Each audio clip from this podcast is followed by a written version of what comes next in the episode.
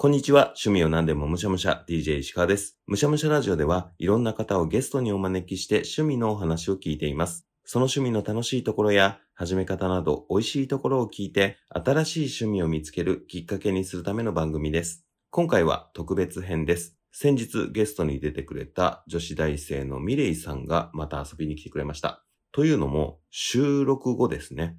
ちょっとお話をしていたんですよ。なんかそのお話が盛り上がってしまったので、これも収録したら面白いんじゃないかなっていうことで、改めて速攻の第2回目を収録させていただきました。というわけで、趣味のお話とは違いますが、お楽しみください。それでは本日も参りましょう。DJ シカのむしゃむしゃラジオ。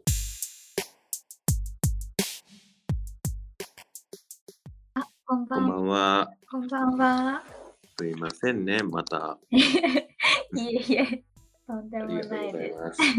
というわけでですね、もうもはや事前の説明は不要ですよね。そ そうですね。ではいもちょっと前なので。うん。どうでした？聞きました？あ、聞きました、聞きました。どうです？なんか自分が喋って、電波というか、に乗せるっていうことあんまないですよね。そうですね。うん。しかもなんか、やっぱあれですよね。なんか自分の声、違和感ありますよね。ありますようね。ん。さすがにね、1年半以上やって慣れてきましたけど、編集で聞くのも。はいはい。うん、最初、自分の声聞きながら編集でずっと聞いてるんで、あうん。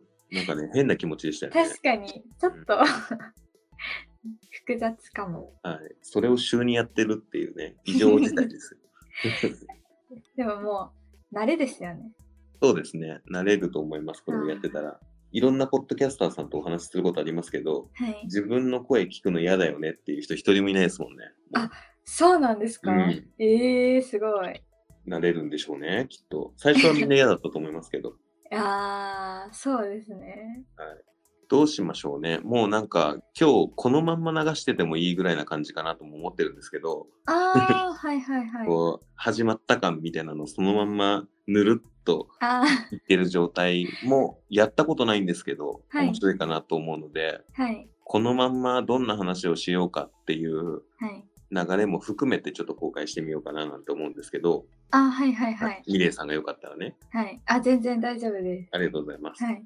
では、つい最近出ていただいたミレイさんではあるんですけれども、はい。ちょっと趣味のお話とはまたちょっとこうベクトルを変えて面白いお話ができそうだなって思ったので、はい。今日はそんなお話を聞いてみたいと思います。はい。はい。というわけで、本日も参りましょう。DJ 石川のむしゃむしゃラジオ。というわけで、こんにちは。趣味を何でもむしゃむしゃ DJ 石川です。そして、本日のゲストは、はい。ミレイです。お久しぶりです。よろしくお願いしおます。願いします。はい。またね、ミレイさん、結構、ここまでスパン短いのは初めてじゃないでしょうか？2連や続。え、そうなんですかね。はえっと、前回ミレイさんとお話しして、まあ、はい。人と会話するのが、人と話するのが好きだっていうミレイさんの趣味をお伺いしたんですけれども、うんまあそのお話を、まあ40分、50分ぐらいお話しした後に、じゃあここで収録終わりですって言った後、なんかちょっと30分とか、もうちょっとうんお話ししてたんですよね。はいはい。はい。で、なんですか、恋愛相談、恋バナみたいな感じのお話をしていて、はいはい。これちょっと面白くないっていう話をしていて、あじゃあせっかくだったらこの回撮りましょうよっていうことになったんですよね。はいはい。というわけで21歳でしたよね。そうです。21です。21歳の女子大生が40歳の、う んえー男性にはい恋バナをするっていう異常事態が起きてるわけですけども、はい。ミレイさんってうん女子大に通われてるとおっしゃってたじゃないですか。あ、そうですね。はい。ずっと女子校なんですか？いや、高校からですね。中学までは共学でした。なるほど。じゃあそんなところからお伺いしていきたいなと思うんですけど、はい。中学校からその一番思春期のタイミングに女子校に進学しようっていうのは、なんかどういった理由からだったんですか？ああ、いやでもなんかその高校を決めた理由もなんかうん別に女子校だからとかじゃなくて、うん。なんかそのただ単に制服が可愛かったから、はい。着たいなって思って行ったら女子校だったみたいな感じえーなので、じゃあそんなにその学校が共学か女子校かみたいなところはそんなにこだわりがなかったんですね？そうですね。でもなんか、うん。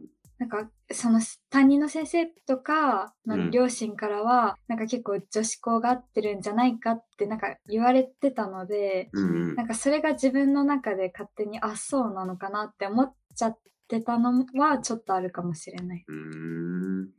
え、それは、その、高校、大学がこう、エスカレーター式みたいな感じの。あ、違います違いあ、ます。違うの？はいじゃあもう、その大学進学の時は、はい。女子大に行こうっていうそうですね。うんはい。えーその高校時代って、はい。女子校ってすごい自由だよなんて。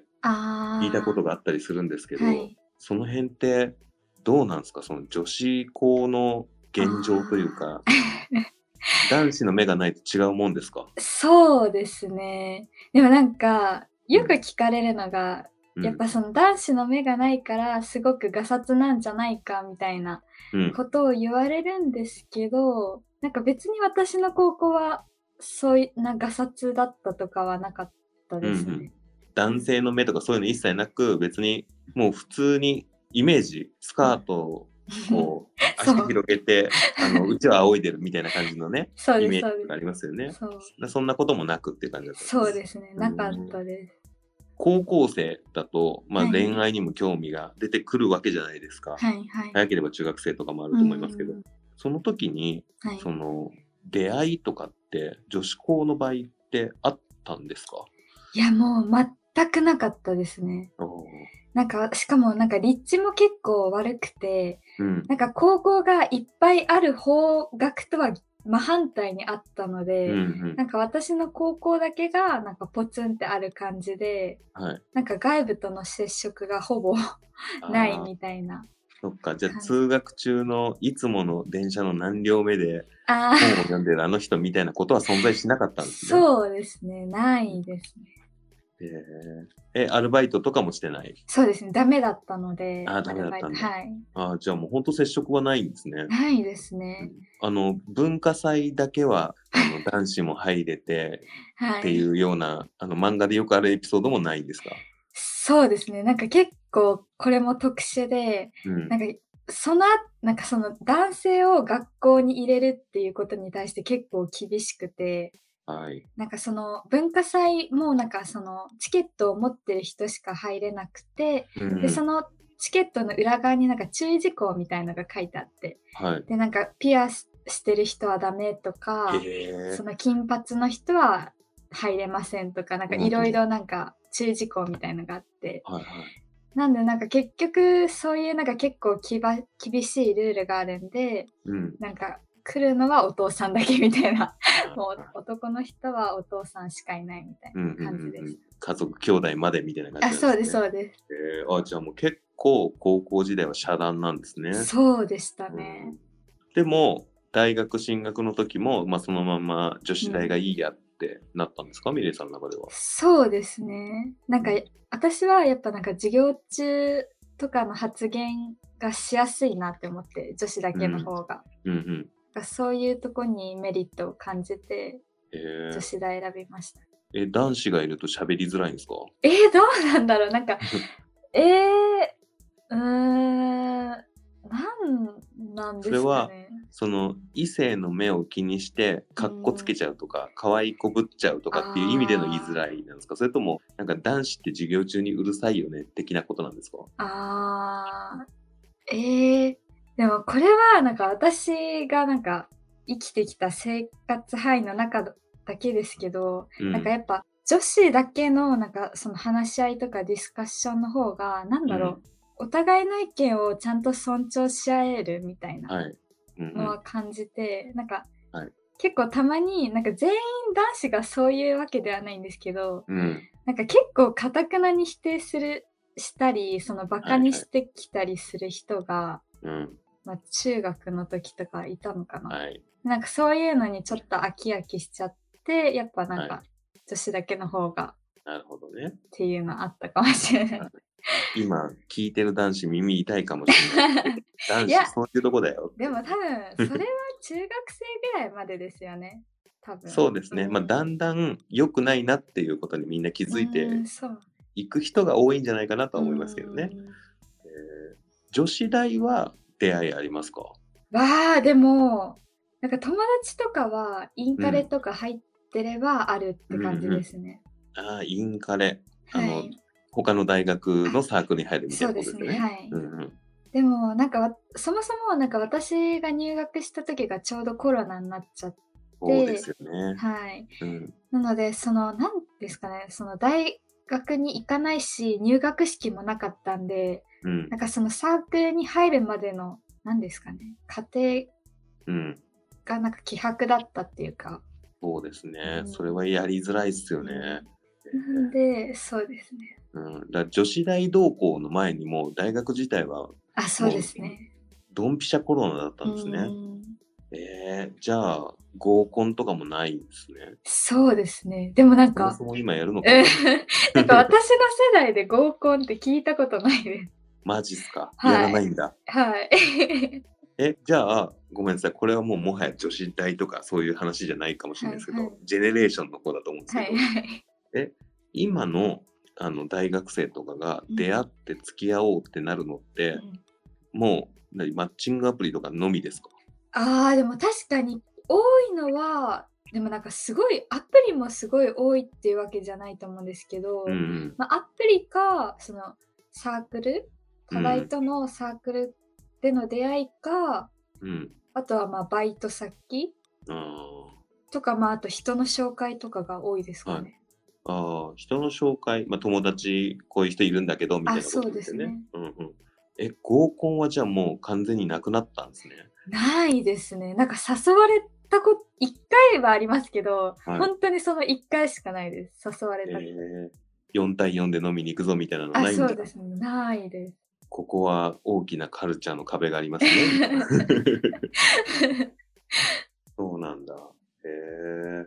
あれですよね、ミレイさんは、はい。この次の4月から社会人になるわけですもんね。はいはいはい。そういや、なんか前回お話ししてたところでね、はい。同期と恋愛ってありますか？みたいな感じうんうんのお話あったじゃないですか。はい、しました。うんうんその感じめっちゃ初々しくていいなと思って。そこにね、なんかこう、希望っていうか、希望とはちょっと違うかもしれないですけど、はい。なんか明るい将来待ってる感がある質問でめっちゃいいなって思ったんですけど、あの、僕のアドバイスはね、同期と付き合うのはやめた方がいいぞだったんですそよね。同期は本当に、だって僕、社会人になってからもう18年とか、うん。17年とかそれぐらい経ちますけど、同期とはもう僕今4社目ではい。3つ前の会社なんですよ。一番最初の同期って。はいはい。うん、だけど、いまだに頻度は少なくなってるけど連絡は取り合うんですおね。ーぐらい異性でも連絡を取り合ったりとかするんですけど、うん人生のこのタイミングでこういう話ができるっていう、うんなんか同じスタートラインだった人っていう意味で、うんそんなことには全く微塵もなかったですけど、万が一付き合って別れて友達じゃいられなくなったりとかしてたら、ああのスタート地点一緒だった人が今どういうこと考えてやってるのかっていう共有できる相手が一人減るってもったいないなって思ったんです。あ、そう。うん。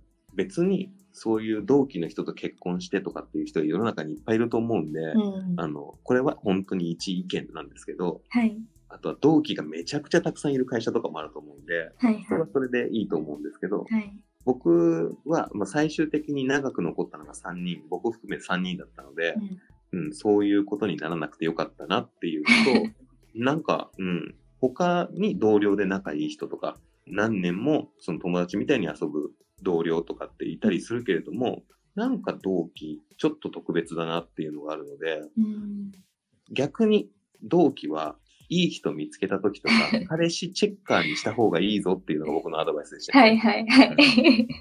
逆にね、信用できるし、うん。あ、の、一緒に仕事する相手だから、そのうん。ミレイさんが変な男に捕まって、急にテンション低かったりとか、うん。あの情緒が不安定な状態が続くと、同僚としては困るから、うん。あの、ちょっとこの人どうかな、見てもらえるみたいな感じうん。のでやってもらうと、女性から見る男性と男性から見る男性でまたちょっとね、チェックポイント違かったりするからいいんじゃないっていうね。うん。うん。のが提案でした。いやでも私は本当にそのアドバイスめっちゃいいなと思って。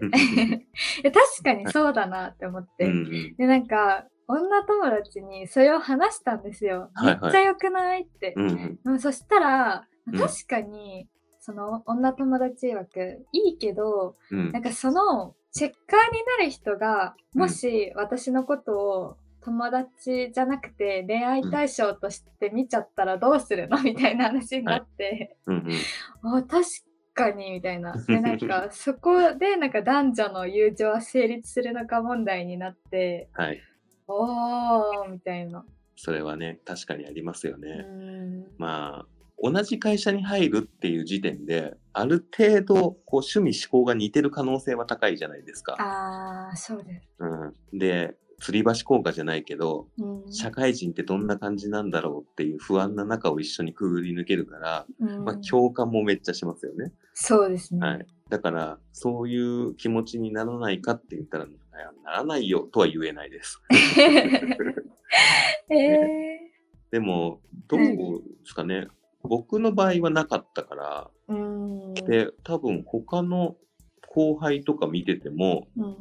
同期同士で付き合ってとかはない。先輩後輩とかは見たことありますけど、あ同期同士を見たことがないので、すごい大きい会社だったらあるのかもしれないけど、うんあんまり実感としてないなっていうのが僕はありましたね。うん。でもやっぱりし一応仕事をしに来てるから、その恋愛っていうよりは友情の方に寄りやすいですかね。そうですね。うん。いや、男側もそうなんですけど、うんいや、もったいないってっていうのはちょっとあって、はい。いや、あの、恋愛がダメなわけじゃなくて、うん。社内恋愛みたいなのって、はい。すごく仕事ぶれるんですよ。ええなんか会社に好きな人がいたりとか、はい。いや、なんかすごいあの人とあの人仲良さそうにしてんな、みたいなのがちらつくじゃないですか。確かに。だけど打ち合わせしなきゃいけないし、資料作んなきゃいけないしっていうのがある中で、はい。チラッチラしてるのなんか嫌だなとかあるから、うん社内でない方がいいんじゃないかなっていうのが 確かに。あるんですよ、軽く。うその、ん。社内でいいなって思って一緒にこう別々で仕事を終わらせて出て別のところで待ち合わせしてみたいな感じのことしてたことがあって、うん。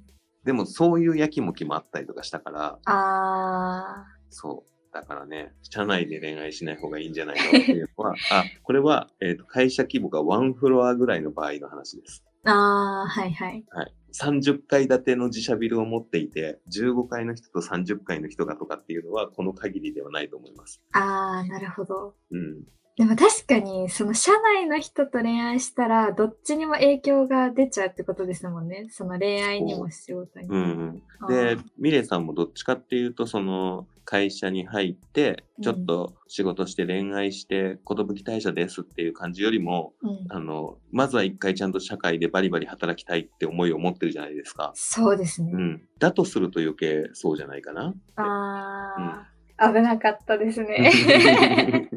よかった。でも信用できる異性の同期を見つけたら、そいつ、ね、うんそいつって言っちゃったけど、そ,、はいその人、その人が信用する友達とか、はい。そういう人を紹介してもらった方がいいんじゃないかなって思います。あのチェッカーにするも一つかもしれないですし、はい。紹介してもらう人にするのも一つかなとは思うので、うんうんえー結構同期は多いんですか？そうですね。まあ、全体で100人ぐらいはいますね。っちゃいる。でもその、やっぱ、でも、どうなんだろう？64ぐらいですかね。男うんうん60、女40ぐらい。それぐらいの規模で同期ができると、どうなんだろう？でもあの、部署だったりとか、そういうディビジョン、グループとかで、はいはい。ある程度やっぱりこう、分けられるんですよね。ちょっともうちょっと少人数そうですね。結構細分化されちゃうので。営業の人とか人事の人とかっていう感じでうん分かれて、まあ、最初の研修では一緒だけどとかってなると思そううので、です。はい。うん。それぐらいの部署が違うよとかだったら、ありなのかな、あー。うん。それぐらいの規模はね、経験したことがないから分かんないんですけど、うんたまに聞くかな。だけどやっぱ同期間の噂って広まりますからね。怖い。うん。だから、あの子と付き合ったけど、ああだったよとか、あね、があるかもしれない。もちろんめっちゃあってそのまま結婚パターンもあるから。うん、絶対反対ではないんですけど、はい。でもやっぱり僕は同期やめとけ派ですね。ああ。いやでも私もその石川さんにアドバイスしてもらって、うん。でもやっぱりなんかその友達、信頼してる友達に紹介してもらうのがいいかなって思って。うん。でもなんかその高校から女子校だと、なんか結構周りの友達も女子校の子が多くて、はい。だからなかなかその同性だとその男の子を紹介してくれる友人があんまり周りにいないっていうか。そうですよね。みんなだって同じ状態なわけですもんね。そうなんですよ。うん。だからね、結構それが今ネックです。うんうん。でも多分同期には男子校出身の大学生だった人もいるだろうし。ああ、確かに。うん、急にそのリアルマッチングみたいな感じのが起きやすくなりそうですよね。な大体多分もうだいぶコロナもね落ち着いてきて、同期で仲良くなって週末遊びに行くみたいなことになるんですよきっと、はいはい。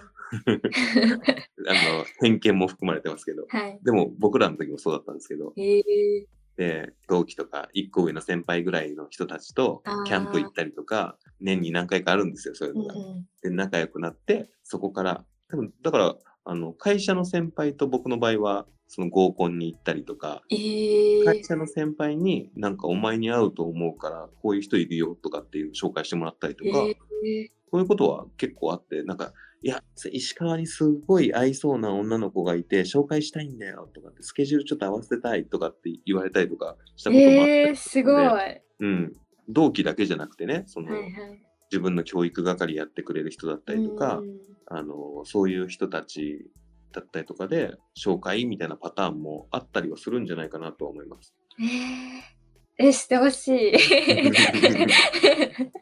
でも、今ね、ここを聞いてるリスナーの方で、リエリさん会ってみたいっていう人もいるんじゃないかなと思いますけどね。えー、いますかねうんえ、なんか聞いたらね、うん一回 DM 僕にください。石川さん経由で。あ、だってミレイさんのアカウントね、そっかそっか紹介してるうん。確かに。別にあれです。石川チェックを入れるわけじゃああ、なくて。そそうかと思った。一回はい、厳正な審査があるのか。でもなんか、あの、怪しそうだったらミレイさんには紹介しないですけどね。え、ありがたい。じゃあ、うん、聞いておきたいんですけど、はい。あの、ミレイさんはどういう人とお付き合いしたいんですか？ああ、え、でもなんか、前回もなんかそのうん石川さんとなんか好きなタイプの話うんうんをちょっとして、はい。でなんかその人に紹介してもらうときに、なんかそのうん好きな人のとタイプをうん。すごい具体的に言った方がいいみたいなはいア。ドバイスしてくださったじゃそうですね。ここで、例えば、優しい人とかってうん言ってしまうと、あの、誰からも、ああ、ミレイさんに優しい人を紹介しようっていうのは、多分ないんですよ。でも、顔にほくろがある人とか、うん。笑うとき引き笑いの人とか、うん。あの、明確な特徴があったりとかすると、あ会話してて引き笑いの人がいたときに、ーうん。あれ？引き笑いでなんかあった気がする。あ、ミレイさんが好きなタイプが引き笑いだって言ってたや、みたいな感じのでうん、え、彼女いる？っていうような話とかにね、そっち側になったりする じゃないですか。はいはいの可能性が高いじゃないですか。うんだから、具体的に、それは別に見た目の特徴じゃなくても、うん性格でもいいし、うんこんな趣味がある人とか、うんあの、アパレル業界の人とかっていうぐらいでもいいかもしれない。うん。で、えそういうのがあると、紹介してもらいやすくなりますね。でそのアドバイスをいただいた後に考えたんですけど、はいはい。なんかそのやっぱり今までなんか具体的にその考えられてなかったなっていうのがあって、なんかいざえ私の好きなタイプって具体的にあげるとなんだろうって思ったらなんか難しいっていうかなんか分かんなくて、うん。えなんかその石川さんがそのはい。実際にそのほくろがある人が好きっていうのは、なんかどういう経緯でそうなったかっていうのはあああるんです。僕が顔にほくろがある人が好きって言ってたんですけど、はいはい。それは中学とか、それぐらいの時から、うんそれこそ片思いだった人だったりとか、付き合った人だったりとかはい。を思い出した時に、あれ？なんかみんなちょっと顔に特徴的なほくろがあるなって思ったんですよ。あで、タレントさんとか女優さんとか見てても、あ、はいあるわと思って、あ。はい。あ、これじゃんって思って、はい。顔にほくろがある人が好きな傾向が強いですを短くして、顔にほくろがある人が好きですっていうのを紹介してもらえるっていう あことがあったんですよね。ー、なるほど。なんか、ある程度好きなタイプみたいなのって、うん。やっぱ自分が気づいてるか気づいてないかは別としてあるみたいで。僕過去に付き合ったことがある女性だったり、好きだった女性だったりとかはい。を思い出した時にうん、3人同じ誕生日だったことがあるんですよ。えー、すごい。え日にちまで？なんか。日にちまで。えー、すごい。はい。え？と思って。はい。だから全然その好みとかそういう状態じゃなくても、はい。誕生日を聞くシーンとかで、はいその誕生日だったらちょっとドキッとしちゃうっていう逆輸入まで起きてるんですよ。えー、それはすごい。自分が反応しちゃうってことですよね。だから別に全然占いとか全然信じないタイプなんですよ。はいはい。はいはいって思ってるんですけどでも自分の好みの人の誕生日が3回連続同じだったりとかすると、うんあれさすがに占いとかって信じた方がいいのかなって思ってるんですよね。確かに。うん、えーだからねあるあるんですよあそういうことが。え、その好きなタイプ、その人に例えば伝えるときに、うん、そのあげてたのはその一つだけなんですか？そうですね、えー、そういうことを言ってた時はそうでうん。あとはでも好きな人とかそのタイプとかっていう意味ではなくて、うん全然当時は広告業界にいて、はい。あの交わることのない業種の人とかっていいたんですよね。はいはい。で憧れがあってなんかアパレル業界の人と友達になってみたいとかって言って、それはこう友達と飲むたんびに言ったりとかしていてあのじゃあそういう飲み会あるからおいでよとかになったりとか。だからその希望は声に出しておいた方が叶う確率が上がるっていう。ああ、そうですよねそう。んえーえ、じゃあ別はにい最大何個までとかはない。ない。はい、あの、あれです。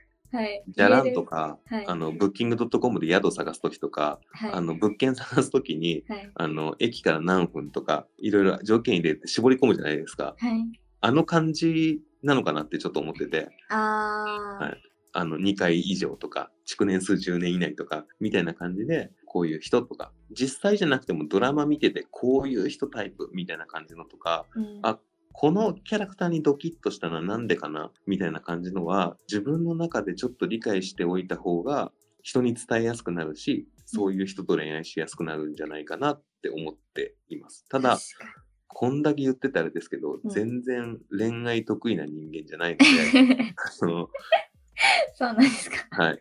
セカンドオピニオンは求めといた方がいいと思いまああ、たいや、いや、誰かに、す。はい。じゃあ。こんなアドバイス聞いたんだけど、どう思う？って聞いて、うんあ全然ダメだねって言われるかもしれないけど、あそういうのもどう、どうやって表現していこうかみたいなのも含めて、ん。なんかいいな、未来キラキラしててってするんですけど、いやいやいや。ちょっとじゃあ先のところも聞いてみたいなと思うんですけど、はい。じゃあそのいい人がいて、はい。じゃあちょっと2人でデートをしようっていうことになったとして、うんうんどんなデートしたいとかあるんですか？ええ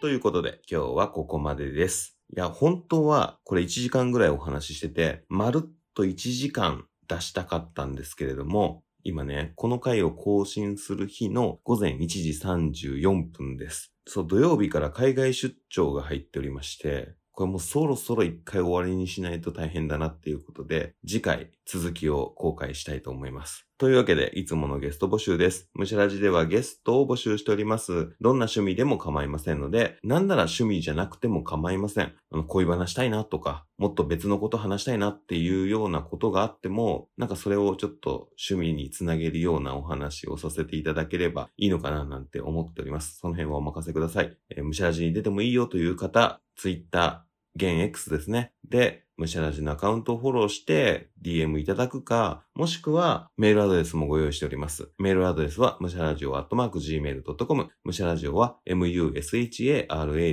です。皆様からのご連絡お待ちしております。最後に、むしゃらじは Spotify、Apple Podcast、Google Podcast、Amazon Music、KKBOX、YouTube などで配信しております。複数のプラットフォームでムシャラジをフォローしていただくのも僕としては全然ウェルカムです。